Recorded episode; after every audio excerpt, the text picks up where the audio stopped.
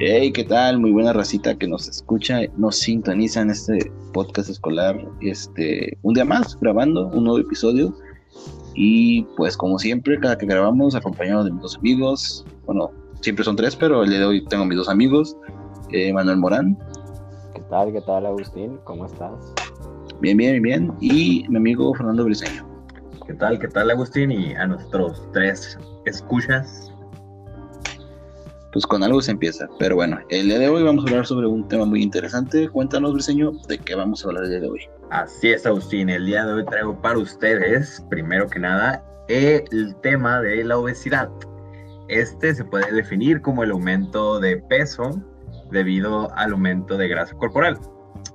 Eh, y pues bueno, Agustín, primero que nada, quiero sorprender a todos diciéndoles que somos el país número uno de Latinoamérica. Así es, el país número uno de Latinoamérica con obesidad. Tal parece el 45% de los hombres son obesos y el 43% de las mujeres de México son obesos. Así que no es una enfermedad que digas no la conocemos. Y pues, ¿quieres decirnos un poco por qué es una enfermedad? Pues mira, sí está fuerte este, e, esas cantidades porque sí son mm, son muy grandes, la verdad. Y, pero a la vez como que siento que no, no me sorprende mucho, ya que la, ya que tiene que ver mucho como con la alimentación que los mexicanos tenemos. Y bueno, si nos vamos a eso, creo que como, eh, bueno, en ese sentido de la educación de, sobre nuestra alimentación, sí la tenemos eh, muy mal, ya que la hemos descuidado mucho. Eh, no se diga ahorita en esta situación de la pandemia de que pues se ha consumido más la comida chatarra, mucha comida este, rápida. Entonces, pues sí, es también eso y obviamente los factores del, estilo de vida tienen que mucho que ver como eh, con esos como factores para que se para que ocurran estas razones de que del por qué hay este una obesidad tan grande en México. Y sí, pues más que nada, Agustín, como tú mencionaste, eh, otra vez haciendo hincapié como en los episodios pasados, hablando del estilo de vida que pues básicamente es el que dicta, el que marca nuestra salud y pues en este caso que estos datos que nos dijo Briseño, estos datos tan fuertes, habla de eh, una deficiencia en el estilo de vida del mexicano, no sé qué piensan. Y es que, aunque suene muy repetitivo de que siempre mencionamos de que el estilo de vida, el estilo de vida, el estilo de vida, eh, sí tiene mucho que ver sí, sí se relaciona mucho, ya que de acuerdo a cómo lo llevemos nosotros, eh, o sea, va a ver reflejado con las diversas, diversas enfermedades que se, que se, pueden padecer. Ya lo vimos con anterioridad como con lo que pudo haber sido hipertensión, con la diabetes, entonces son este, pues obviamente factores que, si se siguen manejando de, mal, de mala manera, pues van a, a terminar como explotando para que la enfermedad se desarrolle. Y, digo, pues sí, hablando de que en el caso de la obesidad, pues tenemos los casos de una nula actividad física. en ocasiones, pues sí, se puede dar por alguna herencia, por, por, por genes, pues. Pero pues sí, también la mayoría de las veces siempre es porque no tenemos una actividad física o nuestra alimentación pues es muy mala, de que consiste de que mucha, o sea, lo típico aquí en México de que podrá faltar la ensalada o las verduras en el alimento, pero no va a faltar la coca. O sea, de, como ese tipo de detallitos son los que han como que fomentado para esta mala, digamos, mm, salud, para estos problemas de obesidad. Sí, así es, Agustín. De hecho, pues también hay que recordar que pues, la obesidad se define como la ingesta calórica. Eh, cuando la ingesta calórica supera el gasto calórico, eso quiere decir, o sea, que estás comiendo mucho, pero lo que estás comiendo no lo estás logrando quemar ya sea porque eres una persona muy sedentaria o más bien, pues a veces siempre podemos tirar la excusa de que no hay tiempo, pero pues la verdad es que siempre hay tan siquiera tiempo 15, 10 minutos que te puedes salir, ya sea caminar o mantenerte activo y no solo estar sentado comiendo, que es algo que se puede dar mucho actualmente en la pandemia, ¿no? Sí, o sea, mínimo si hay algo por. Mira, mínimo sí se puede hacer algo. Si hay como eh, si hay su forma. O sea, ya sea que, por ejemplo, mm, el tratar de estar subiendo y bajando las escaleras, este, si tienes una caminadora, por, lo menos estarse activando con eso. Una cuerda.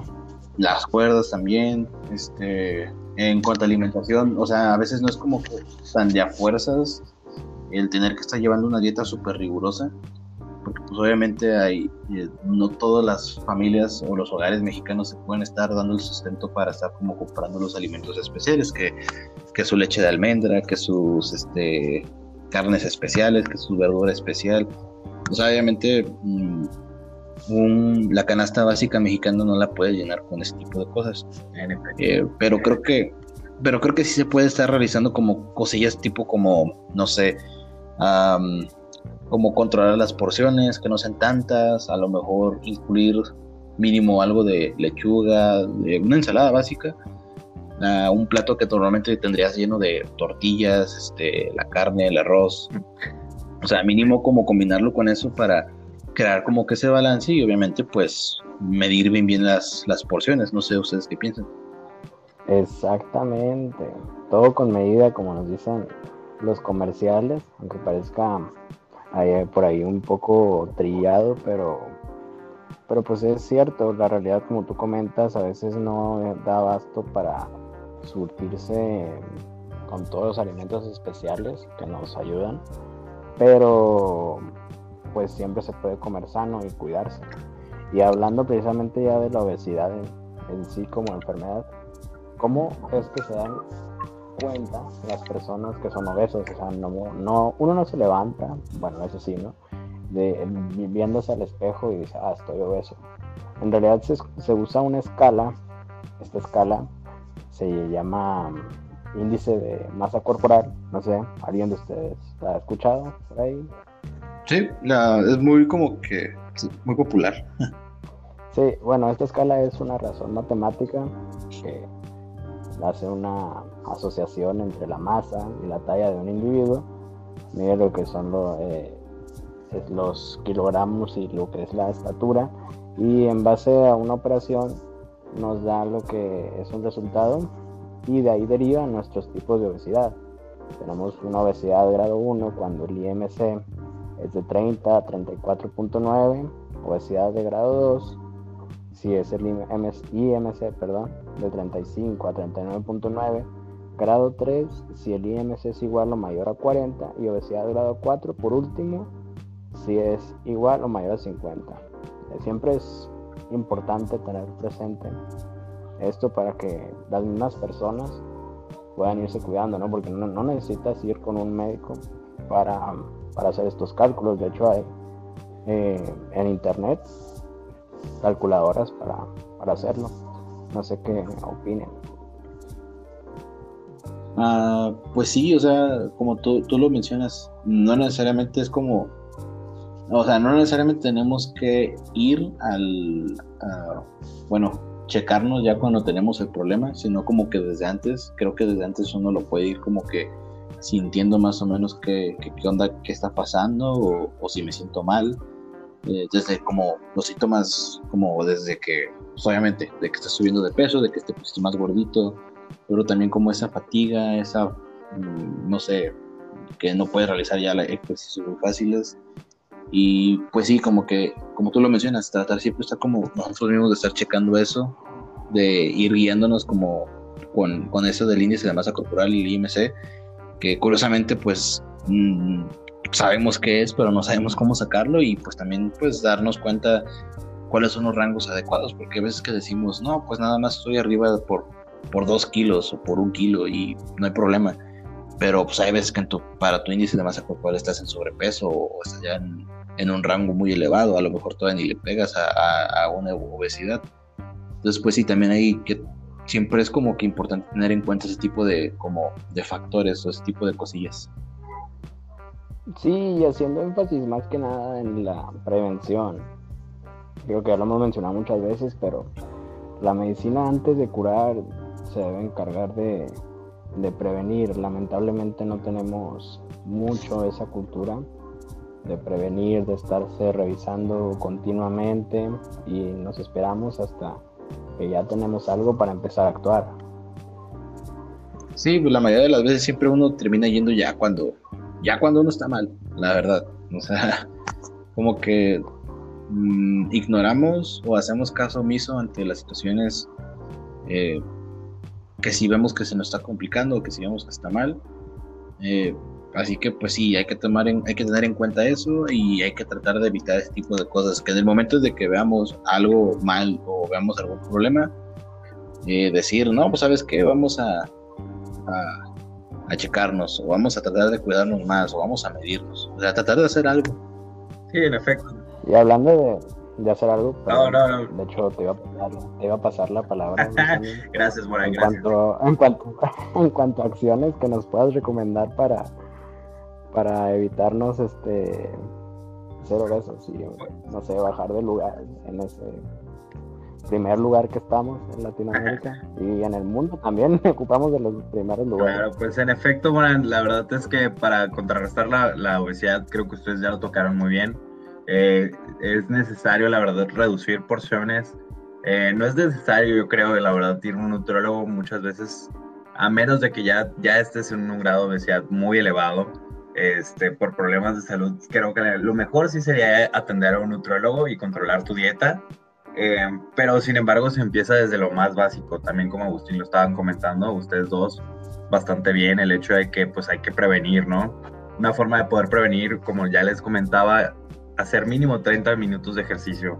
Y si ustedes tienen hijos, la verdad, la mejor manera de, de hacer que ese rango número uno reduzca, que vayamos a estar lejos de ese uno, es mostrarle a nuestros propios hijos eh, desde, desde casa, fomentar el hacer, el hacer ejercicio, el, el empezar a comer mucho mejor. Todo empieza desde ahí, porque recordemos que la obesidad no solo es un problema que afecta a las personas mayores de edad, sino también a los menores de edad. Entonces, en efecto, o sea, hay que recordar también que muchos de los factores de riesgo, pues ya para concluir un poco esto, eh, que puede causar la obesidad, pues puede ser la hipertensión arterial, enfermedades cardiovasculares, diabetes mellitus, como ya lo habíamos tocado, este, una hiperlipemia, enfermedades respiratorias, neoplasias, litiasis biliares, problemas osteoarticulares y pues o sea, imagínense todos estos problemas que nos podemos evitar tan solo por comer bien o por salir a la calle a correr 30 minutos.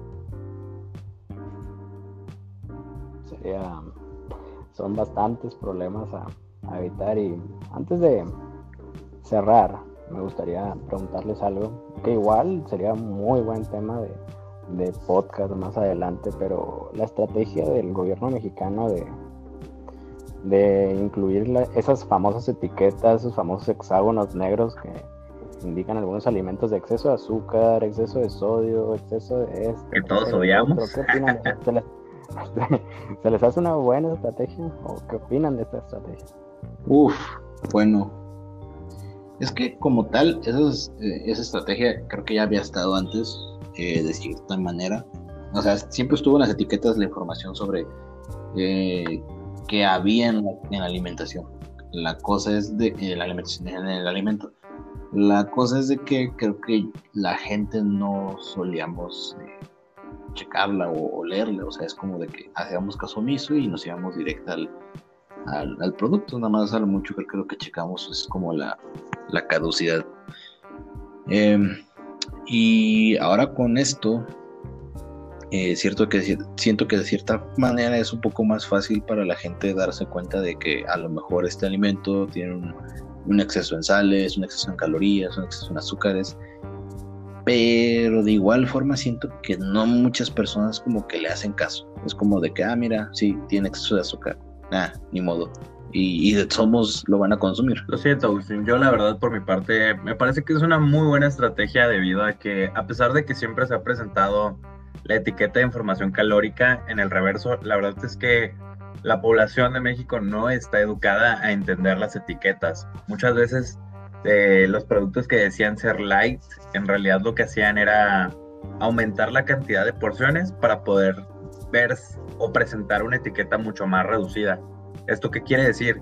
Que si mi empaque tiene una porción de, de cinco porciones y y en esas cinco porciones, o en esas cinco galletas, por así decirlo, te vas a comer mil calorías, yo lo que voy a enseñarte a ti en el paquete es de que, ah, si te comes una, van a ser 100 calorías. Y entonces, ah, tú vas a decir, ah, estoy comiendo nomás 100 calorías. Pero no, mucha gente está en realidad entrenada para entender lo que representa esa etiqueta. Es por ello que, de cierta forma, está bastante bien, bastante bien el hecho de que presenten brutamente en realidad qué es lo que contiene este producto. Eh, pero yo sigo enojado, la verdad, porque me han quitado al tigre Toño, la verdad, de la caja de los cereales. bueno, eso es otro tema aparte, creo. Este, pero entrar, pero creo que también es muy largo y ahorita. Sí, no, pero igual. haciendo nada más como comentario y de hecho que en lo que menciona sí tiene un poco de razón este briseño no tanto como la palabra entrenados porque siento que no queda mucho sino más bien como acostumbrados porque creo que es eso no estamos acostumbrados a, a checar ese tipo de, de, características en nuestros alimentos y pues sí ese factor de que quitaron como a los personajes animados pues de cierta forma era para pues a, como evitar este consumo a los niños pequeños, pero siento que de igual forma no es algo como que relevante que funcione, pero pues sí. Pero ya queda para otro tema, para otro ah, podcast. ¿Acudirían a medidas extremas como prohibir venta de estos productos como las papitas, las galletas, esas, este, a menores, a niños pequeños? Como creo que ya se venía haciendo, ¿no? Algo así había escuchado. Eh, sí, se hace nada más en Oaxaca. Oaxaca es como el, el estado más inclusivo de toda la República Mexicana. Pero. Saludos a Oaxaca. Sí, creo que me parece. Sí, me parece que nada más Oaxaca es quien realiza ese tipo de cosas. Que bueno, pues. Eh, está bien, pero a veces no tiene un poco de congruencia porque es como legalizas la marihuana, pero eh, haces ilegal la venta de Doña Mari, haces que, sea ilegal que, la, que Doña Mari le venda papas a, los niños de la, de la, colonia, entonces me hace como que a veces medio... Como incongruente. Ajá, incongruente. Pero bueno, como habíamos mencionado, ese tema nos da para, para otro podcast. Así es. Y pues bueno. Bueno, entonces... para venir cerrando, ¿qué concluyen de, de este tema? Ah, pues podemos, podemos concluir que, pues sí, es este, es importante saber qué estamos comiendo, es importante saber medirnos, es importante saber cuidarnos, eh, tomar como con más seriedad esta enfermedad, porque es una enfermedad muy común, que cualquiera de nosotros la podemos padecer, que cualquiera de nuestra familia la puede padecer, que tiene una incidencia muy grande aquí en México y pues más que nada tratar de cambiar, como ya lo he mencionado en otros episodios, pues tratar de, de cambiar nuestra, nuestra alimentación y nuestro estilo de vida. Y una enfermedad pues bastante curable, ¿no? Yo creo que... Prevenible. Sí, muy Prevenible más que nada. Bastante curable y prevenible, bien dicho. Recordemos, prevención antes que todo. Hay que actuar antes de que nos pase algo. Yo creo que por eso no nos escucha mucha gente, no les gusta que los regañen tanto. Pero igual, este, síganos, síganos, este, somos buenas personas. Alguien lo tiene que hacer. Pero bueno, esto es todo por nuestro episodio. Agradecemos la escucha y nos vemos, bueno, nos oímos en el próximo episodio. Samantha, te, extrañamos. sí, ahí. Hoy extrañamos a Samantha, pero ya la tendremos en una semana más. En el próximo. La vamos a... Sobre... Sobres, pues. Hasta la próxima.